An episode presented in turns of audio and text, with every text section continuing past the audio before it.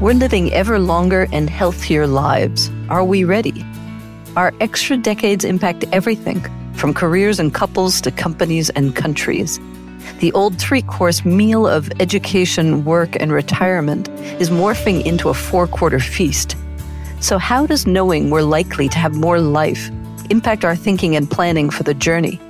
And how are companies adapting as both talent and consumers get older? I'm Avivah Wittenberg Cox, and this is Four Quarter Lives. Morag Lynagh is Unilever's Global Director of the Future of Work. I think it's truly significant that companies like Unilever have dedicated resource on this topic. She is the brains behind an innovative program called UWork, launched by Unilever to rethink the management of careers to reflect shifting needs at different life stages. In our conversation, we'll look into that as well as what leading companies are thinking about aging societies, both from the consumer market side as well as from the internal employee side.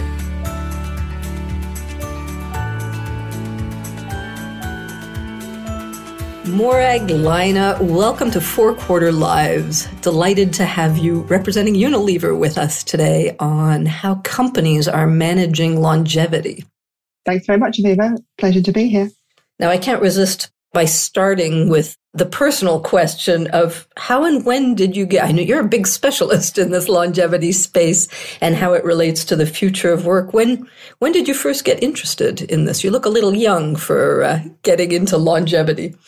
That's very flattering. I had a birthday last week, actually, Avivah. So I'm very firmly looking looking 60 in the eye at the moment. So not so. I'm on the so other young. side, so you you know I can, I can say that it's it's safe territory.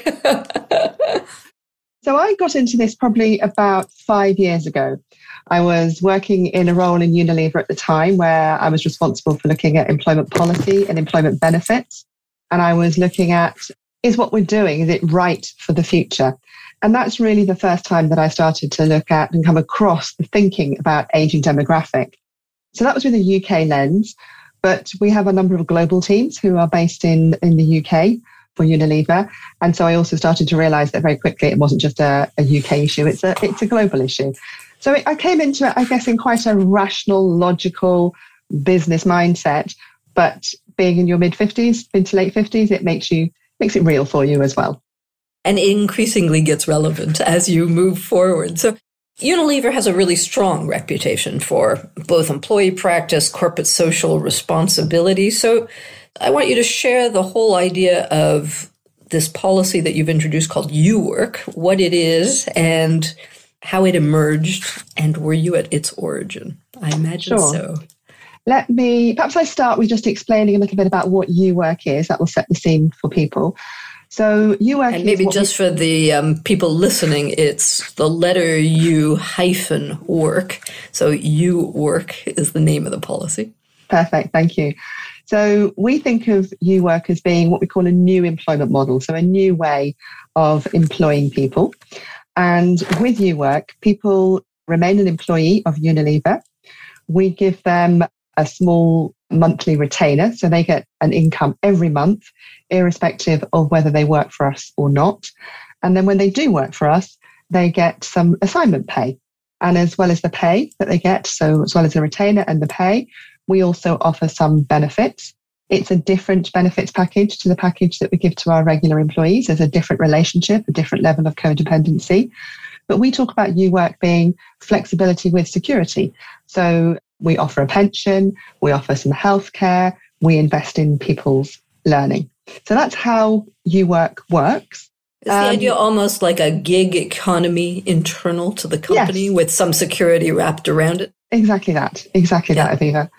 And we first started thinking about this back in about 2017, 2018. I was working with a, a colleague, Jova, who was responsible for the, the UK at that time. And the trigger for it was thinking about our older employees and thinking about those employees who either needed or wanted to perhaps continue working with us, but not in the same way that they had been working. And how could we facilitate that? And at the same time, therefore, we get to keep their talents and their skills and their knowledge. So that's a benefit for us as well. But even before we then launched UWork, we piloted it initially in 2019. We started to realize that actually this sort of flexible working, this flexible approach to working life wasn't just something that would be applicable to that generation that, that others would also potentially be interested. And so when we launched, we launched it as something that might be of interest across the generations. And indeed, that's exactly what has um, turned out to be the case. It's so interesting because I make so many parallels between generational balance and gender balance. And Unilever is one of the leader, leading companies in the world on having achieved a very high degree of gender balance. And the idea on women was always if you design for women, you overachieve on the expectations of almost everyone. And it sounds like a little bit the same thing happened with this. It was initially imagined for older people, but then you realize that this would actually delight a much broader population. So in the end, you've seen this being picked up, I think, by the young, the old, but also that middling young parent who's traditionally so struggling in their 30s to do everything. What Absolutely. do they all have in common? They all have in common that they want flexibility, but for lots and lots of different reasons. One of the reasons that I love being involved in UWork is is some of the stories that we've we've got. So perhaps I can share some of yeah, those please. with you. I, you know, they are fascinating. So if I start in the younger generation, I can think of a UWork employee called Harriet. So Harriet was not long out of our graduate program. She was working in the sustainability area, and Harriet also has a passion for cycling. And she had an ambition with her boyfriend. She wanted to cycle from Scotland to New Zealand, as you do. Wow. Um, so she joined. I will never do. she, she joined UWork. She did a number of assignments with UWork. And then last year, she and her boyfriend set off and they had a, a fantastic blog that they wrote whilst they were away. So we are able to share in their journey. And now she's back from that adventure and we're just sorting her out with her next assignment. So that's Harriet at one end of the spectrum. Also at that end of the spectrum, we have Adam, who um, Adam wanted to travel. So again, was just sort of part of the management program, wanted to travel. Unfortunately, COVID got in the way of his plans, but he had uh, he had joined UWork, but he wanted to stay in UWork anyway.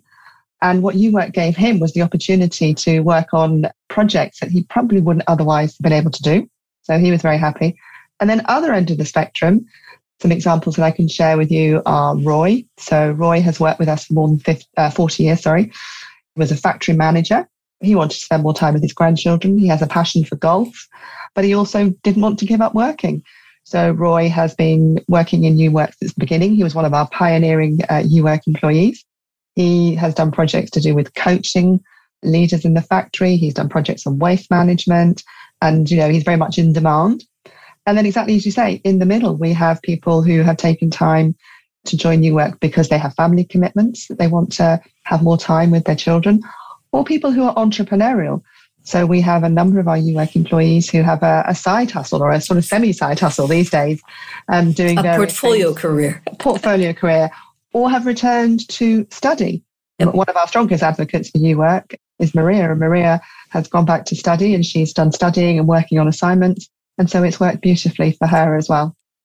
So how does the the kind of work that these people are doing is varied? Is it like part time, a few days a week, a few hours a week, or is it a jolt of full time, three months, it, and then they? It can be anything and anything in between. So, and it works across the organisation. We have people in our factories in the front line who have joined UWork.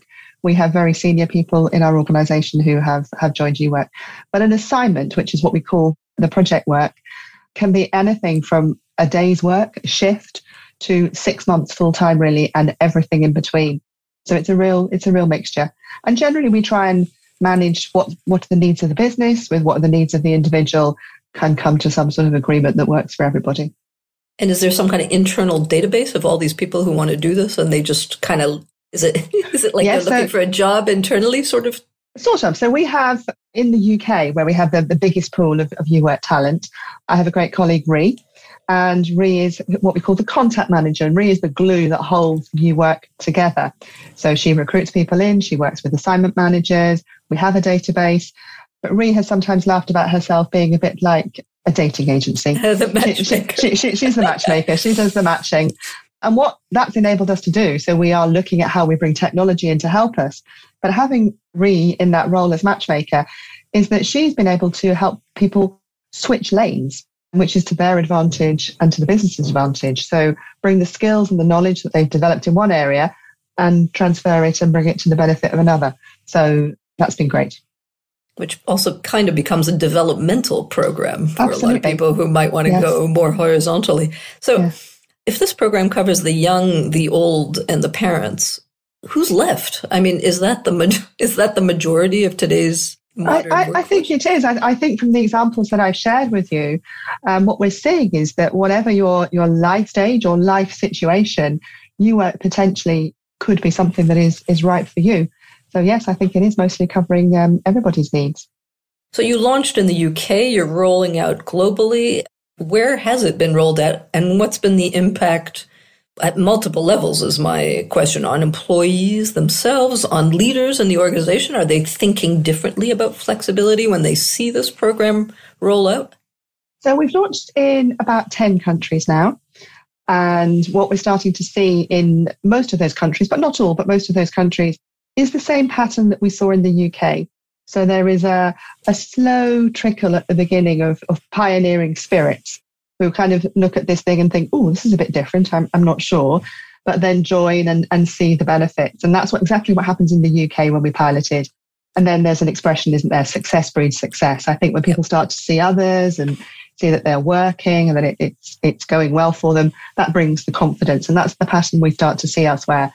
The most recent country that we've launched in is Canada. So they launched in October and they've signed up their first person. We're doing well in India and Turkey. Other countries are a little slower to get going. Some of that I think is about culture and about, you know, how prevalent flexibility is within within those cultures. And a little bit about, you know, we've learned that it, it takes some energy to get something going. And in countries where we have small teams and they have other priorities, but you know, perhaps they haven't always had the time to promote it and, and drive it as, as we have elsewhere.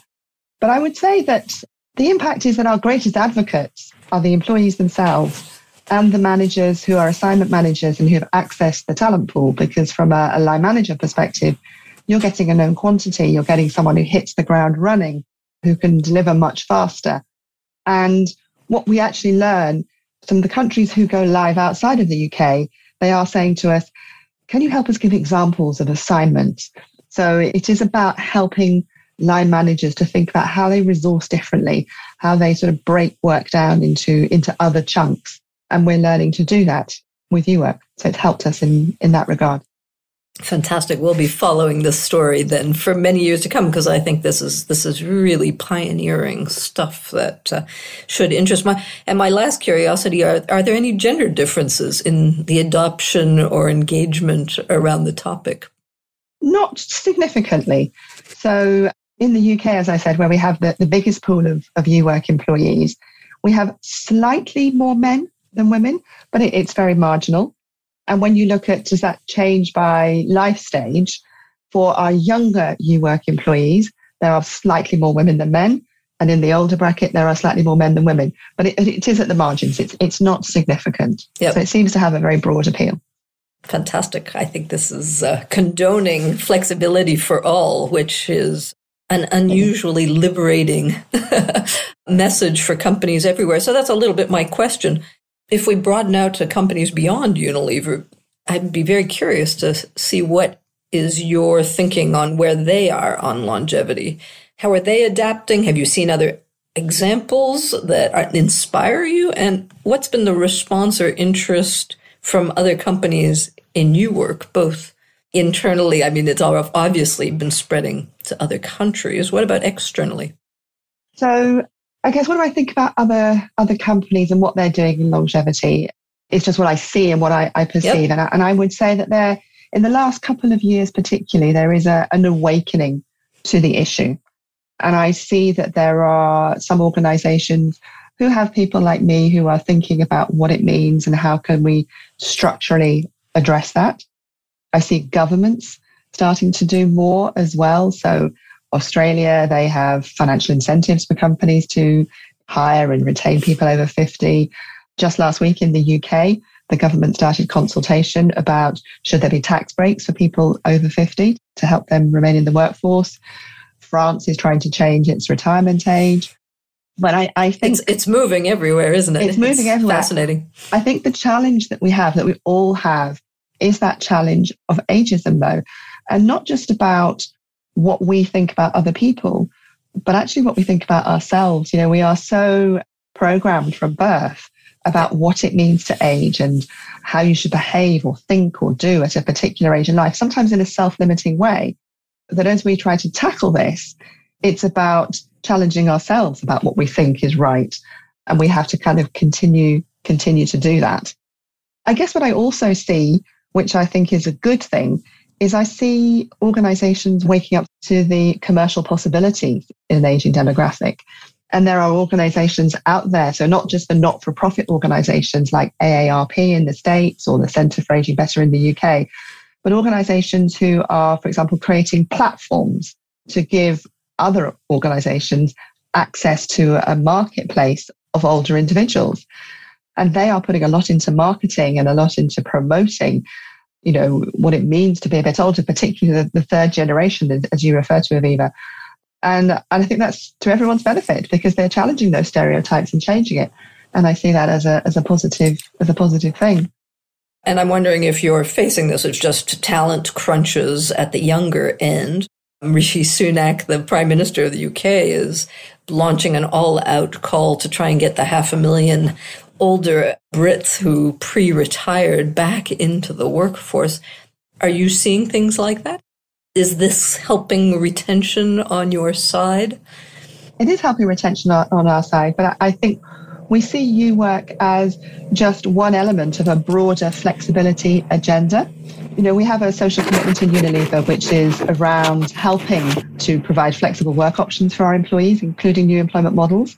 And the reason for that is around seeing our, our responsibility as, a, as an organization to help greater workforce participation whether that's in the UK or, or elsewhere, for exactly the reasons that you've just described. It gives access to work to people who either can't or won't work in those traditional traditional methods. So for us, we have this big flexibility focus, whether that's everyday flexibility, so where you work or how you manage your time, whether it's something formal like part-time working, or whether it's something like new employment model. We see that as a key to being able to tap into those, those people who are perhaps not in the workforce currently. Interesting. Are there talent policies that Unilever is adopting or testing to adapt to aging workforces, right from recruitment, development? And I'm curious, you're talking about ageism, anything around ageism awareness, training? Um, yes, starting? I mean, like, like most organizations, we are a work in progress. You know, we are learning as, as we are going. But yes, there are there are things that we are we are doing in our business in Argentina we have a program where they are recruiting over 60s actually, so the people of 60 plus, to come and work in market research in hair salons to use the skill set of, of that generation to do that. We've probably been doing some stuff in the UK that we are now looking to scale up. So some of the examples of the things we've been doing are around creating an environment that is friendly to all generations. So we've done some stuff around setting up a, a carers commitment statement and a carers network. We've introduced menopause guidance. So those are not things that are exclusive to older workers, but they are perhaps of most interest to that group.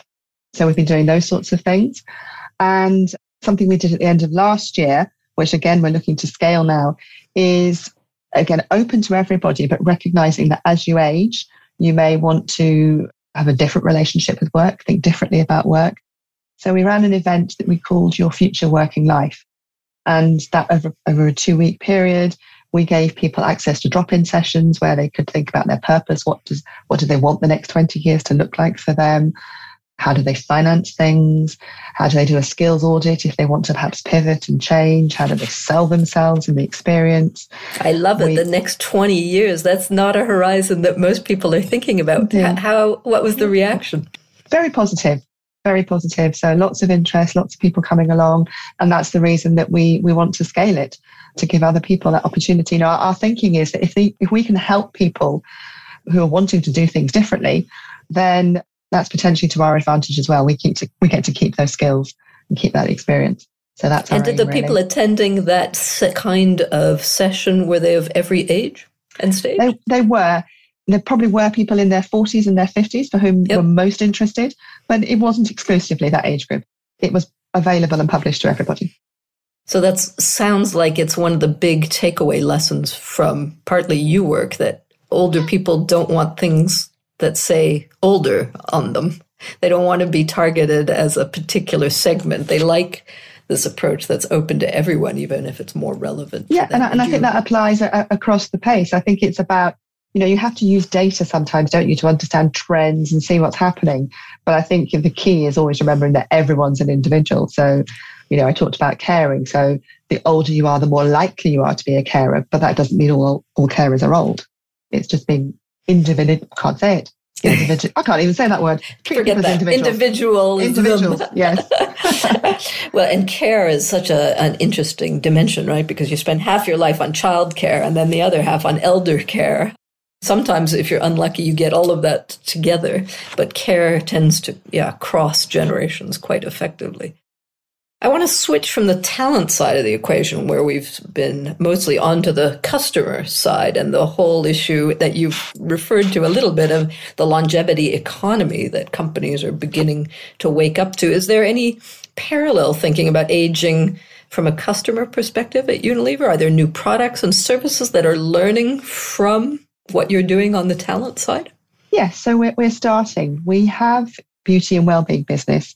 We have a, an incubator organization called The Uncovery, and they have a product called Mojo, which is around menopause products. So things like cooling sprays for hot flushes and collagen replacing serums, so those sorts of things. That's mostly available direct to the consumer in, in the US. So we've been doing those sorts of things. Yes. We've also doing a lot of work around get on the front line. So when we think about marketing, are we challenging ourselves about stereotypes in marketing and starting to be inclusive and em- embrace differences like age? You know, as I said before, we're, we're a work in progress. I'm not saying we we've got it perfectly right every time, but that's very much on the front of our agenda. Any particular advertising or marketing campaign that has kind of been at the forefront of this that we might be able to go and look up? Gosh, you challenged me there, Avivah. Maybe I come back to you and um, come back and to me. We'll, we'll communicate yes. post haste. Um, yes. But again, very interesting in the kind of role modeling of what this kind of inclusive age marketing might look like as we go forward. So I'm I'm curious. Before I end on your own sort of four quarters, is what have you learned from a now several year journey on all things longevity and aging? What have you taken for your own life and uh, evolution? I think there is that piece around not applying those self limiting beliefs and, and challenging yourself. There was an article I read a little while ago which talked around how we describe ourselves and how we how we talk about ourselves, challenging the reader and saying, you know, when you're talking about things that you maybe did in your 20s and your 30s, do you talk about when I was in my prime? And if you do, what, why do you say that? You know, when you talk about things like senior moments. Why are you saying that? So I do sort of challenge and, and sort of try and stop myself doing those sorts of things. But the other thing that I've learned is that I think it is a topic that we have to talk about because we are so much in a different place as a society when it comes to thinking about age than, for example, gender or race or those sorts of topics. That you, when you talk to people around it about this topic, you almost see the scales come from their eyes and, and yes. you know they're smart they get it but they just haven't thought about it before uh, and so for me it's about talking about it that is is really the key i think to making progress in this area it really reminds me i mean this whole last few years really reminds me of the topic of gender balance was in organizations Completely. 20 years ago when I started yes. in on that topic. This massive tsunami of demographic change that people sort of knew was coming, but didn't think they had to deal yeah, with quite yet. And I, I, think that's really interesting. I, have I've sort of made that parallel when I've been talking to people sometimes, you know, that point around a choice that perhaps a woman has about does she want to, or a man, you know, do they want to stay at home and look after family or do they want to carry on working? And that's either choice is absolutely right. It's for the individual to make it. And I think when you take it into the area of age, it's about not making assumptions about what someone wants to do in relation to retirement. If someone wants a cliff edge retirement and to leave work totally at age 50, that's great. But if they don't, they don't. And it's not for somebody else to make an assumption about what's the right thing for them and what they should be doing. For me, that's important. Yeah, and especially as all we've ever known so far really is cliff edge retirements. Yes. It'll take a lot of this kind of role model. I'm curious if there's a sort of internal communications around your case studies of all those people you were telling us. Are you trying to sort of educate people with these stories? We do. We do use the stories as a as yeah. a promotional tool, but also as an educational tool. So last year we did some stories and we focused on some of the older workers in UWork this year our focus will be a little bit about some of the younger workers. So we, we do we do it quite consciously, yes. So, you know, I end uh, my Four Quarter Lives podcast by asking every guest how they would summarize in a few short words, metaphors, or phrases your own four quarters, looking back and looking forward. How yes. would you? So I had I had a little think about this. I was forewarned, so I had a little think about this one. And I, I think in terms of quarter one, I can't improve on grow. I think that that sums it up nicely in terms of quarter two, again, I, I, think achieve is quite good. I think for myself, I would probably say achieve, pause and reassess, and achieve again. So sort of doing it like that. Quarter three, which is where I am now, gave me the, the most pause for thought. And I thought of a number of different things. There was um, one phrase that sprang to mind, which was, I'm not done yet. Yep. There was, I also thought about doing it my way. There's something about the confidence that you have at this point, which is not necessarily wanting to conform and being happy to speak out. So that, that's quite good. And I also thought about, in terms of the fourth quarter, I like the harvesting concept, but I also thought about, you know, sort of being at peace with what you've done at life. And then I did think, at peace is also a euphemism for being dead. So perhaps being content was a better way to express it. So uh, those are those are my initial thoughts around it. Wonderful. And I'm curious. I it's such a interesting project and innovation that you're bringing into the workplace. And I often think that a lot of women have their biggest impact in their third quarters. Do you think that's true for you? Is this kind of the most innovative, interesting time of your I think it's a very different. So I, I have made a change. I came into the role that I do now about three to four years ago, and it, it's very different from the roles that I have, have previously done it is about sort of creativity and thinking differently. So, yes, a new way of thinking, which has been great. Morag, you're an interesting role model for us all, and Unilever is once again being a role model for companies everywhere. So, thank you so much for sharing both your personal and the corporate journey that you are on. It's been my pleasure. I've enjoyed it. Thank you very much, Avivah. For more thinking about the impact of our four quarter lives, you can read my column at Forbes and subscribe to my Elderberries newsletter on Substack. Let's design lives that aren't just longer, but better.